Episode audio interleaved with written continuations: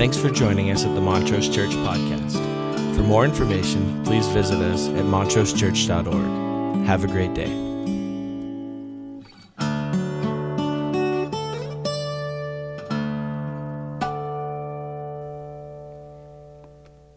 How are we doing? And to you as well. So, uh, just a couple things to think about. We're going to start a little new series here called First Things First. And uh, in that, we're going to talk about maybe today your reality. So, that's my first question. What is your reality? What occupies your brain, your mind? What stresses you out? What knocks you over? What worries you? What drags you down? What gets your attention? What's happening inside of your head? Not what you think it ought to be, but what is it? What is it actually doing? What is happening inside of you at any given moment? We're going to break that down and talk about that a little bit. I do want to mention the Legacy Project. Uh, this is an all church meeting. It's not this coming week, it's the next week. Every single person, I'm inviting you to be there. In fact, I'm admonishing you to be there. Uh, I don't want to have a meeting here uh, with 20 people. I want all of you here. So, all of you, Legacy, be a part of it. We want you to know about the project. We're going to reveal all the design features and the layouts and all the plans. So, come be a part of it, okay? Okay, try again. Okay? Okay, good. Some of you still are like, yeah, I'm not committing yet. Think about it. Tell you a little story. Happened back in the 70s. There were a couple of fellas named, one named Steve Wozniak, one named Steve Jobs. Maybe you've heard of him. They were starting a little computer company in their garage. It was called Apple Computers. They had sold a, a, number of machines to a local computer store, and Steve Jobs had taken out a $25,000 loan in order to finance that. And at the time, Steve Jobs was 25 years old, Steve Wozniak was 21 years old, and they didn't have a lot of real world experience in business. They just knew some stuff about coding and computers. And so they decided to hire a third partner. And that third partner was the ripe old age of 40 years old, really ancient, if you think about it. His name was Ronald Wayne. He was a mechanical engineer and a friend of theirs, and, and they felt like he could help manage their inventory. He could make sure they were on track in the business model and the business plan. And so on April 1st, 1976, a contract was drawn up that gave Ronald Wayne 10% share of Apple. Now, Ronald Wayne began to think about that. I, am kind of guessing he went home and had a conversation with his wife, and the two of them together said, I don't know who these two crazy people are that are making computers in their garage, but they got nothing. They got nothing. You, on the other hand, own a home, you have assets. If this thing goes belly up, they're going to come get our house, you know. And so Ronald Wayne remained a 10% partner share in Apple for 12 days. 12 days. And then he sold his shares back to Steve Wozniak and Steve Jobs for $800. A 10% share of Apple today would be roughly worth around $100 billion. That'd make your stomach hurt, won't it? He's been asked a number of times uh, how much he regrets selling. And he said, I really don't regret it. At the time, I could only make a decision based on what I understood and what I saw. And so I made the best decision I could. He said, however, 10 years later, I was going through some old files and I found a copy of that contract. And I thought, you know, Apple's established enough now, there's enough crazies. Somebody wants to buy this piece of paper. And I put it up for sale and I sold it for $500. I do regret that.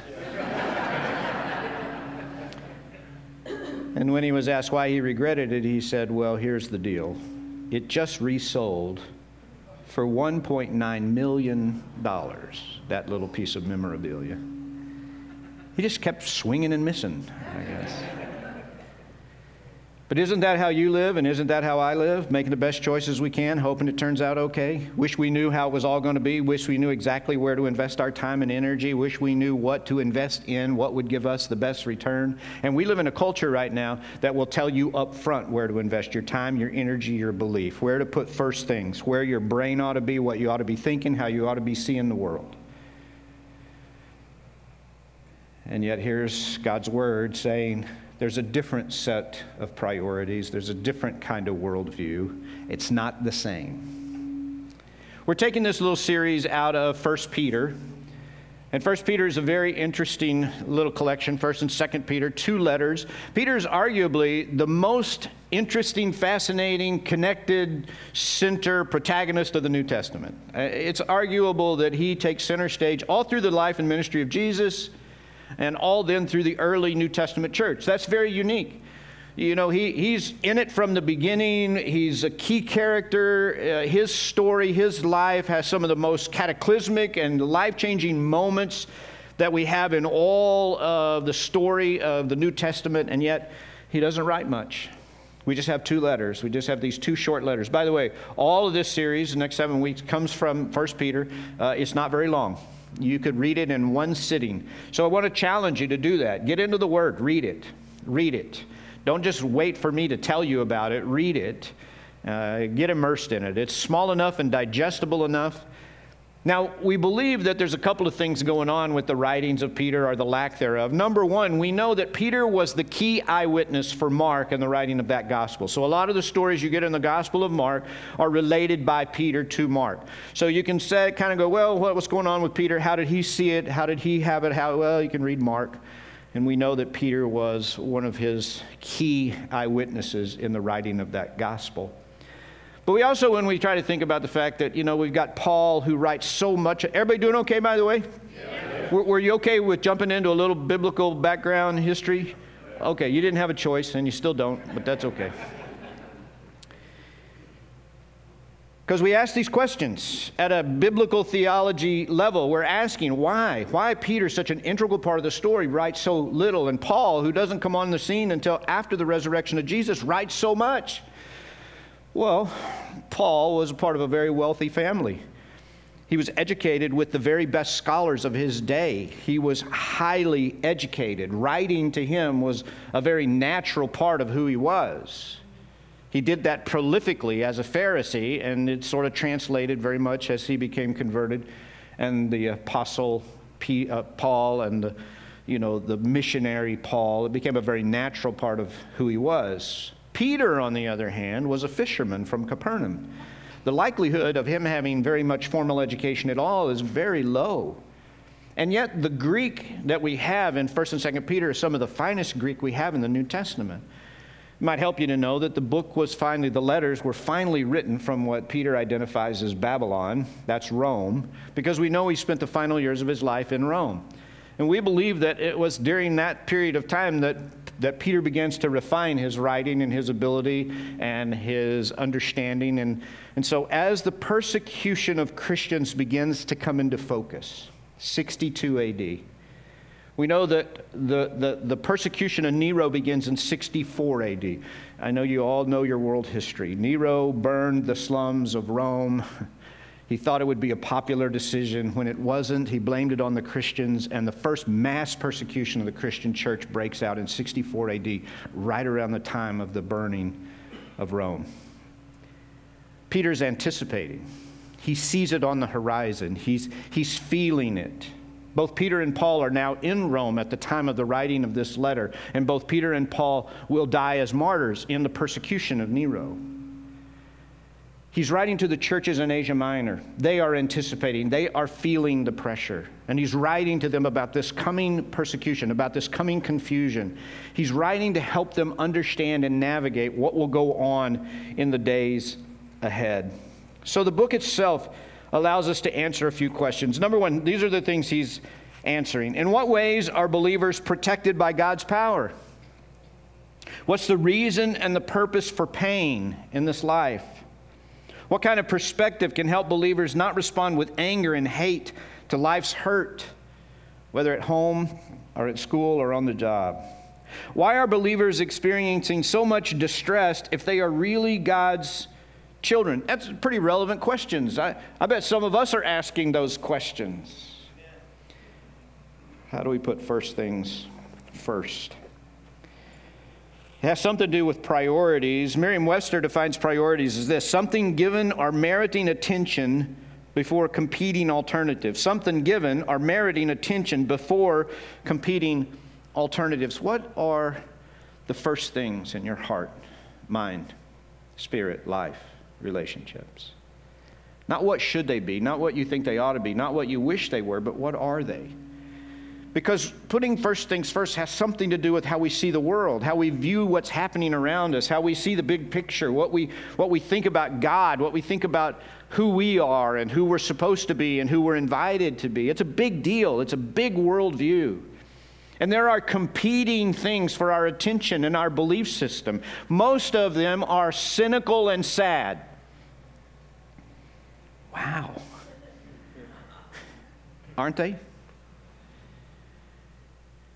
Do you flip on the TV and feel encouraged by the climate, the politics, the culture, where we're headed, what we're doing? Do you feel like we're heading the right direction? The world's in good shape? Everything's turned a corner? It's all getting better and better? Or do you feel more like, whoa? whoa. I never thought I'd long for the commercials on TV, but they're better. so Peter is simply saying it matters what you look at, it matters what you place first. It matters what you believe about life. It matters what you believe about the world. It matters what you believe about God. The Oxford Dictionary says a priority is a thing that is regarded as more important than something else. Amen? a priority. I don't know about you, but it seems like when we try to set priorities in our life that we don't have a lot of choices. There's so many contingencies when we set priorities. Meaning, I would set a certain priority if all the problems were worked out, but since all the problems aren't worked out, my priorities are a little different. Okay, just me? Yeah. So, this is what I wish were my priorities, but here are some things that are prioritized because I've got a health issue. You know, nothing changes your priorities like a health issue. Because you know what becomes your priority? Your health issue. Let me get that fixed let me get well, and then I'll worry about some other stuff. But right now, that's first. You know, having bills and no money, that will change your priorities. I mean, you can be philosophical all day, but, but once you have a greater need than you have resource, that becomes a priority.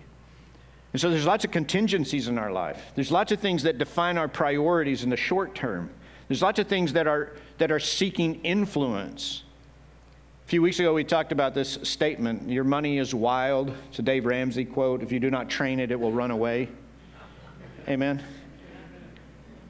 We've all had that happen. You open your billfold, and sometime your money snuck out of your wallet and ran away, and it did things. We don't know what. Our thoughts are like that too.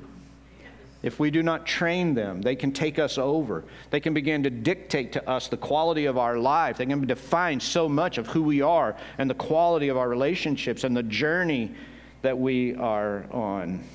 As I was doing research for this series, I came across an article at a website called happierhuman.com. And who doesn't want to visit that website?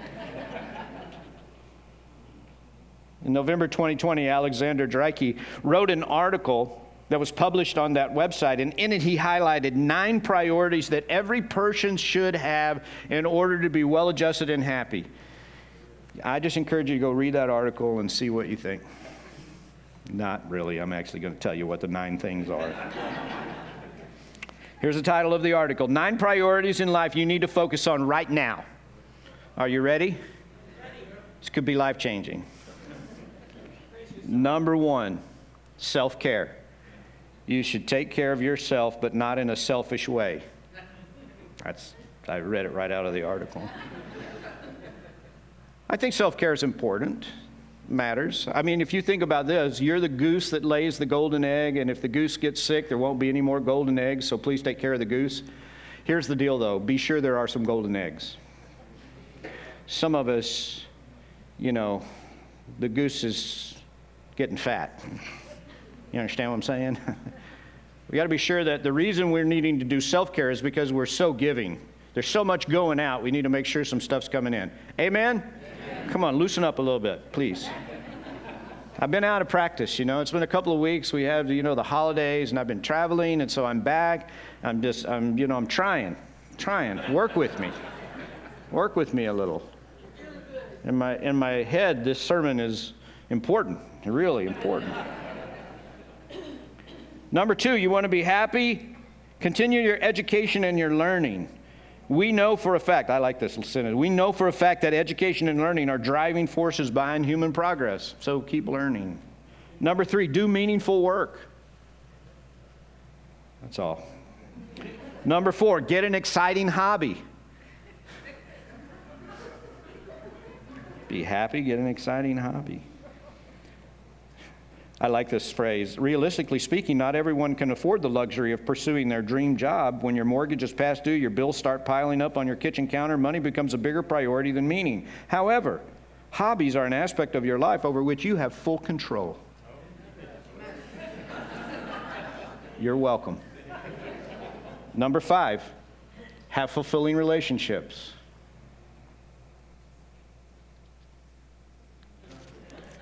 I don't know how exactly, but that will make you happier if you have them. Number six, alone time. Now, listen to this.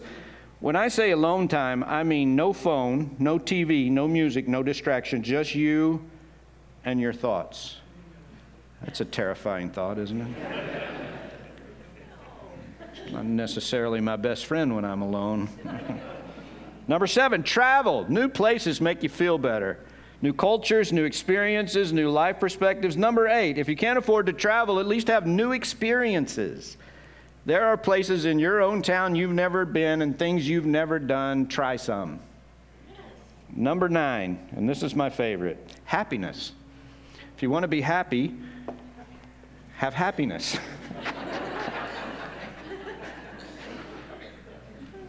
now, contextually, I think that's a helpful list. However, it's sort of starting in the middle. Because a long time before we get to a list like that, we've got to stop and ask ourselves another question. Biblically speaking, the beginning of our meaning in life is rooted in our relationship with Jesus Christ. And it's astonishing to me how often we will look at psychological things and we'll look at all kinds of stuff, but we will fail to address the core issue of being human, and that is the spirituality of a soul. And all of these other things work from the outside in. But the gospel of Jesus Christ, it works from the inside out. It's about getting in here and changing something very fundamental. And once these things are healed, maybe an exciting hobby does add an element of importance. Maybe working on self care becomes a different kind of priority. But until this stuff is taken care of, until this becomes the first thing that is the first thing, these other things become just sort of ways that we distract ourselves from this core thing that's happening in us. And that's what Peter's writing about this core thing, this worldview that sees the world in a different way from a different perspective because of Jesus Christ and who he is and what he's done and what the gospel message is about. So we don't look at the world in the same way as everybody else. We have a different kind of first things first. And when I think about it, I think, my goodness, you have in your hand something of immense worth. It's sometimes hard to see. It's sometimes hard, especially in the world that's, that's inviting us to invest our energy and our time and our thoughts in different things. But the gospel is inviting us to invest ourselves in something that has actual return on the investment. Listen to Peter's opening words. Praise be to the God and Father of our Lord Jesus Christ. In his great mercy, he has given us new birth into a living hope through the resurrection of Jesus Christ from the dead, and into an inheritance that can never perish or spoil or fade. This inheritance is kept in heaven for you who through faith are shielded by God's power until the coming of the salvation that is ready to be revealed in the last time. In all this you greatly rejoice Though now for a little while you've had to suffer grief and all kinds of trials, these have come so that the proven genuineness of your faith, of greater worth than gold, which perishes even though refined by fire, may result in praise and glory and honor when Jesus Christ is revealed. Though you have not seen him, you love him. And even though you do not see him now, you believe in him and are filled with an inexpressible and glorious joy, for you're receiving the end result of your faith, the salvation of your souls. I see him highlighting five things that I think matter to us in this new reality. And I want to encourage you that you embrace this as your reality. Number one, we are invited to participate in a new birth. So, so when we stop and we think about this, the gospel of Jesus Christ suggests this that you and I are invited to be born again. Now, I don't know about you, but that's appealing. That's appealing. Because most everything else I understand about the world is this once you're damaged, you're just damaged for good. Once you're broken, you're just broken for good. Once you're traumatized, you're just traumatized for good. Once somebody mistreats you, you're just mistreated for good. You can't come back, you can't recover, you can't get over it. So the gospel of Jesus Christ comes and says, I want you to think differently. I want you to have a different priority. I want you to see something else as the first thing first. And, and here's what I want you to see I want you to see that you're invited to be born again, to be restored, to have your soul healed, to have your relationships healed. You're invited to put the shame away. You're invited to be renewed. You're invited to be forgiven. You're invited to be a child again. You're invited to a fresh start and a new beginning. Paul says such a profound thing. It is so overwhelming that if anyone is in Christ, they're a new creation. The old is gone and the new has come. What I wish is I wish this was instantaneous. I think the work of God to, to allow us to be born again is instantaneous. We get it because we ask, God, I confess my sins. Please, I want to be born again. The trauma, however, takes a little longer to heal. Amen? It takes time. But we're not broken and damaged and useless and no good whatever the world has to say, however it operates in this cancel culture, looking for our weaknesses, looking for the trauma, the gospel of Jesus Christ says, I see you, and I invite you to be born again. I invite you to a new birth, a new beginning, where the old is washed away, and there is a newness of life and a newness of hope. Listen, we don't have to believe in this gospel, but this is the heart of the gospel. You want to talk about putting first things first? Here's the first thing you're not stuck. You're not stuck in what happened to you. You're not stuck in who you are. You're not stuck. It'll take time. But God invites us to be born again, to be born again.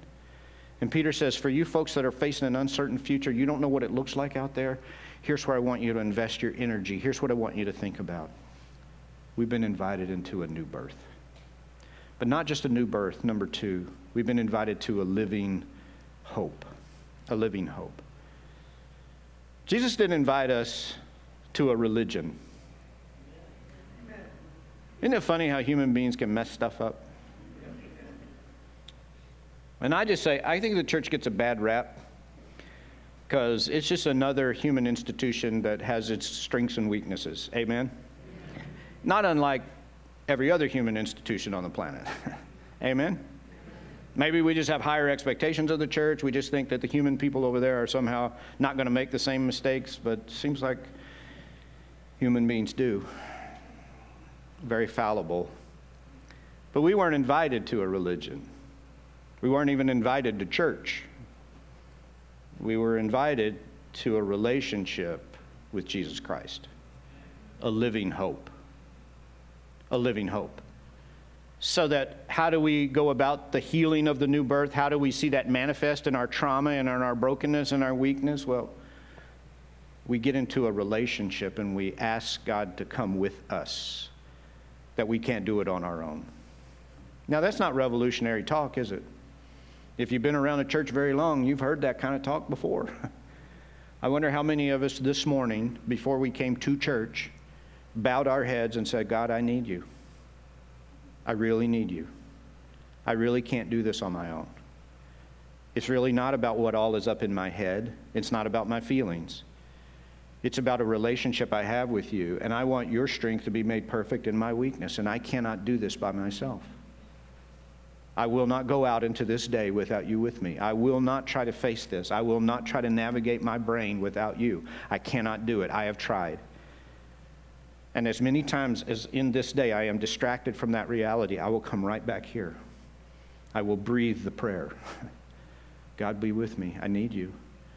I don't need me. I got all me I can handle. I got a lot of me. I'm up to here with me. I need you. I need you manifest in my life. I need your voice in my head. I need your presence inside of me. I need you to walk with me. I need this to be the first thing a new birth and a living hope, a real living hope that is with me at all times. And when I get out and I'm already halfway through my day and I went, oh, left Jesus at home. I'm going to remember that you came with me anyway, and you were just waiting for me to stop and say, hey, I need you. I don't need a religion. I don't need a bunch of stuff in my head. I need the presence of Jesus Christ through the power of His Holy Spirit with me, with me, with me, with me. Right here. I need you. It's a living hope to which we are invited. Number three, it's a secure future. He says, and, into an inheritance that can never perish, spoil, or fade. This inheritance is kept in heaven for you, who through faith are shielded by God's power until the coming of salvation that's ready to be revealed at the last time. It's all going to turn out okay. When's the last time you told your brain it's all going to be okay? Really? It's all going to be okay. We, we have a secure future. It's all going to be okay. Now, it may be hard between now and then. But it's going to be okay. I, I don't know if you know this, I'm a football fan. But I have found that I do better watching football when the game is over and I know who won. can I get an amen?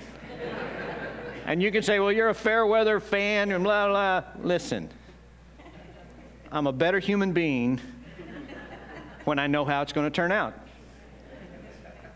There is less angst.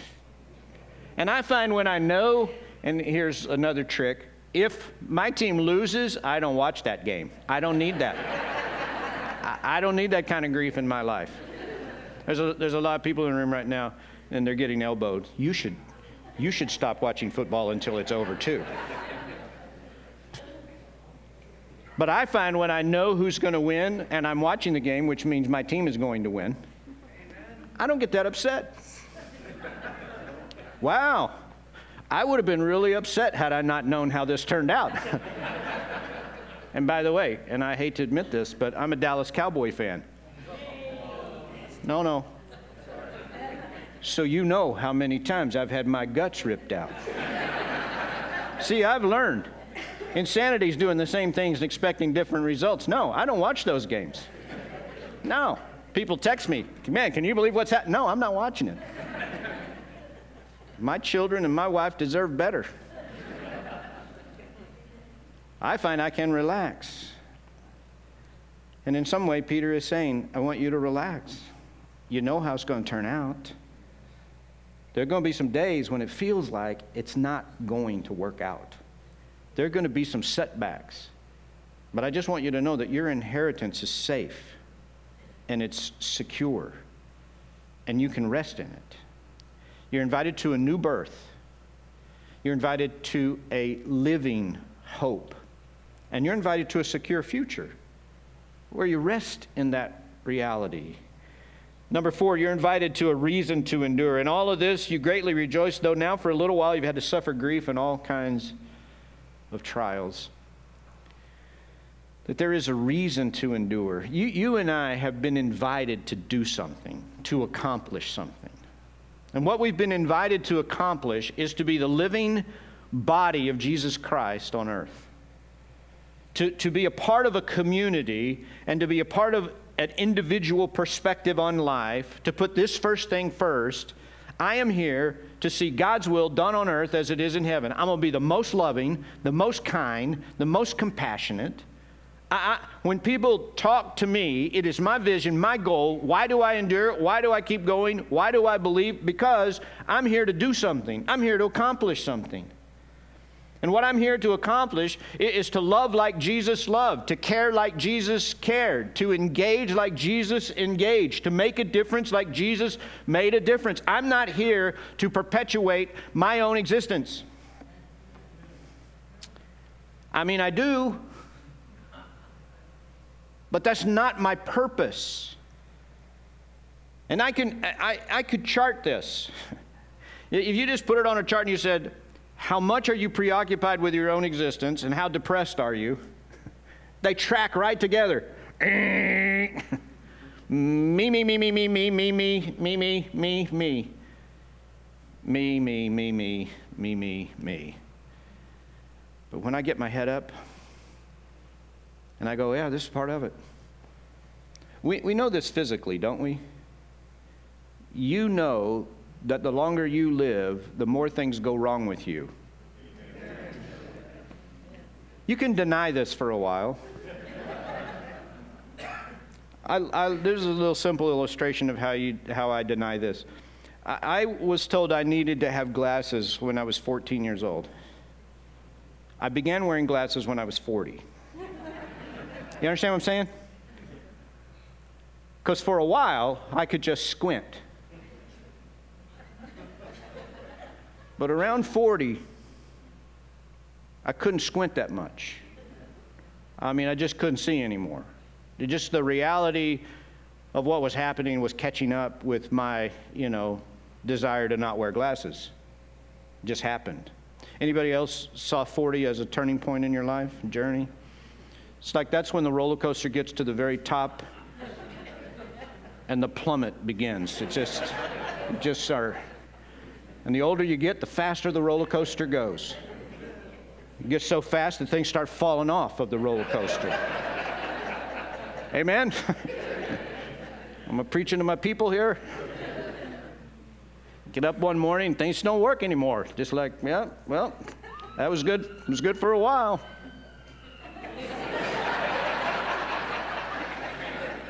I appreciate whoever called 911. I, I do. And what happens to us physically is happening to us emotionally, spiritually. It gets harder the longer you live. You, you got more scars, you got more stuff. It happened. And why do we endure? Why do we go on? Because we have a mission to accomplish. We have something to do here. We're not just here to perpetuate our own existence. Outwardly, we are wasting away, but inwardly, we are being renewed. Day by day, our light and momentary troubles are achieving for us a glory that far outweighs them all. Therefore, we fix our eyes not on what is seen, because what is seen is temporary, but on what is unseen, because what is unseen is eternal. I'm going to get my head up. I want to encourage you. Right here at the beginning of 2023, first things first, get your head up. Get your head up. Number five, this is a love worth celebrating. Though you have not seen him, you love him. And even though you do not see him now, you believe in him and are filled with an inexpressible and glorious joy. I just want to tell you this, and I want to be sure you hear it very clearly. You are the object of immense love, and you are the recipient of incredible worth. You are incredibly worthwhile. The God of the universe has invited you into a personal, loving relationship. And if somewhere along the way you got a different message than that, let me just clarify it for you. God so loved the world that he sent his son. That whoever believes in him should not perish but have eternal life. He did not send his son into this world to condemn the world, but that the world through him might be saved. You are the object of his love. He loves you madly, and besides that, he likes you. And I know we don't always think those are the same things. Well, he probably loves me at some deep level, but he tolerates me. No. He actually likes you. He actually invested a uniqueness in you that will only exist for a very brief time on this planet, and it will only exist in the person that is you. Only once in all of eternity will there be you. Only once. You are of immense worth. You are deeply loved. God loves his children like parents love their children, except better which means we love our children and would love to just give them everything they want. Amen? But we know better, don't we? Most of us, we, we lived and, and our parents were raising us, and we were like, I am never going to do that to my children, ever. And we stick to that until we have children. and then once our children start misbehaving, we're like, what do I have to hit them with? You just give me, oh, yeah, I remember my mom used this. You know, we'll pull anything out. We don't care at that point. We just want you to stop. And along the way, we, we don't just love our kids, we discipline our kids. We don't just love our kids, we try to guide them. We, we want them to turn out okay. We want them to have all their dreams come true. We want them to, to be whole, mature human beings. And yet, when, when we talk in church about how God disciplines his children and calls us and he's inviting us, we are like, oh, God is so mean. No, he loves you. He loves you like crazy. And he wants what's best for you. And so he's given us his word as a guidebook. What are the first things in your life? I, I want to invite you to a place during this series. I want you to immerse yourself, as Peter writes to people in the middle of crisis, in the middle of fear, in the middle of uncertainty, in a very real world situation. And he says, Listen, focus on some things. You're invited to a new birth. If you've never prayed a prayer inviting Christ into your heart and into your life, we're going to pray one at the end of this service. And I want you to just know that when we confess our sins, He's faithful and just to forgive us and to cleanse us of all unrighteousness. I just want to encourage you. There is a new birth. You don't have to live stuck in the same old ways. It may take some time for healing, but He's going to come with you.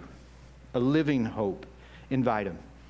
If you can't say a four second prayer every morning, say a four second prayer. go with me, God. Please go with me. I need you. Breathe the prayer. Breathe it all day long. I need you. I'm not enough. I need a little more. I need your presence. I need your strength. I need you to be made perfect in my weakness. I'm getting mad. I'm getting overwhelmed. I'm getting depressed. I'm getting sad. I'm getting worried. I need you. It's all going to turn out okay. You got a secure future. Uh, it might be a bad day, but you know who wins. And then we have a mission to accomplish. Let's be the living body of Christ on earth. Let's be that body. Let's be the church of Jesus Christ alive on earth where his will is done as it is in heaven. To the best of our imperfect abilities, let's go be those people. Let's be committed to that cause. And know this you are loved, you are of immense worth. Pray with me. God, thank you for your word. Thank you for a worldview that's hopeful, for a worldview that involves a God who scoops us up and wraps us up. And as we prepare to close this service, I just invite you, Lord, to do work in each of our hearts. Maybe for some in this room, maybe some joining us online, they, they've never prayed a simple prayer inviting you into their heart. And I, I pray right now that you would hear our prayers. We confess to you our sins. We recognize times in our life where we've chosen and done things that are not what you wanted from us that were not what's best for us, that were damaging to our hearts and our minds and our souls and our relationship and our self image. And some of us have endured hardship at the hands of others. We've, we've been the victims of trauma or abuse. We're trying to heal, but, but we'd like to just lay it all out We'd like to have a fresh start and a new beginning. We'd like to have a new birth, to be changed from the inside out. So we confess it all to you. We invite you to move into this heart, mind, that your presence would be with us, that it would speak to us and direct our choices and give us strength that we lack and give us wisdom that we lack and bring healing from the inside out. We recognize that whatever we do from the outside in will never change this one reality. It is the first thing first to get our hearts right with you. And whether we're praying this prayer for the very first time or for the 20th or 50th, you've promised that when we confess, you are faithful and just to forgive us and to cleanse us of all unrighteousness. We lay it all out the shame, the loss, the guilt, the hurt, the brokenness. We invite you to welcome us into the new birth, to be born again. Be our living hope. Remind us of our secure future. Remind us of why we endure and the mission that we are on, and remind us that we are immensely loved. You created us, and you will go with us every step in which we allow and invite you to go. So we throw our hearts and minds and spirits, the life of this congregation, we throw open to you. It is all about you, it is for you, it is with you. We seek you. And we ask now that you would be the first thing and always first. We pray it in Jesus' name, and everybody said together, Amen. Stand with me. If you prayed that prayer, I'm going to challenge you before this day's over, get with a pastor, send an email, tell somebody. Let's do this together. Amen. Amen. Let's sing. Thanks for joining us at the Montrose Church Podcast. For more information, please visit us at www.montrosechurch.org. Have a great day.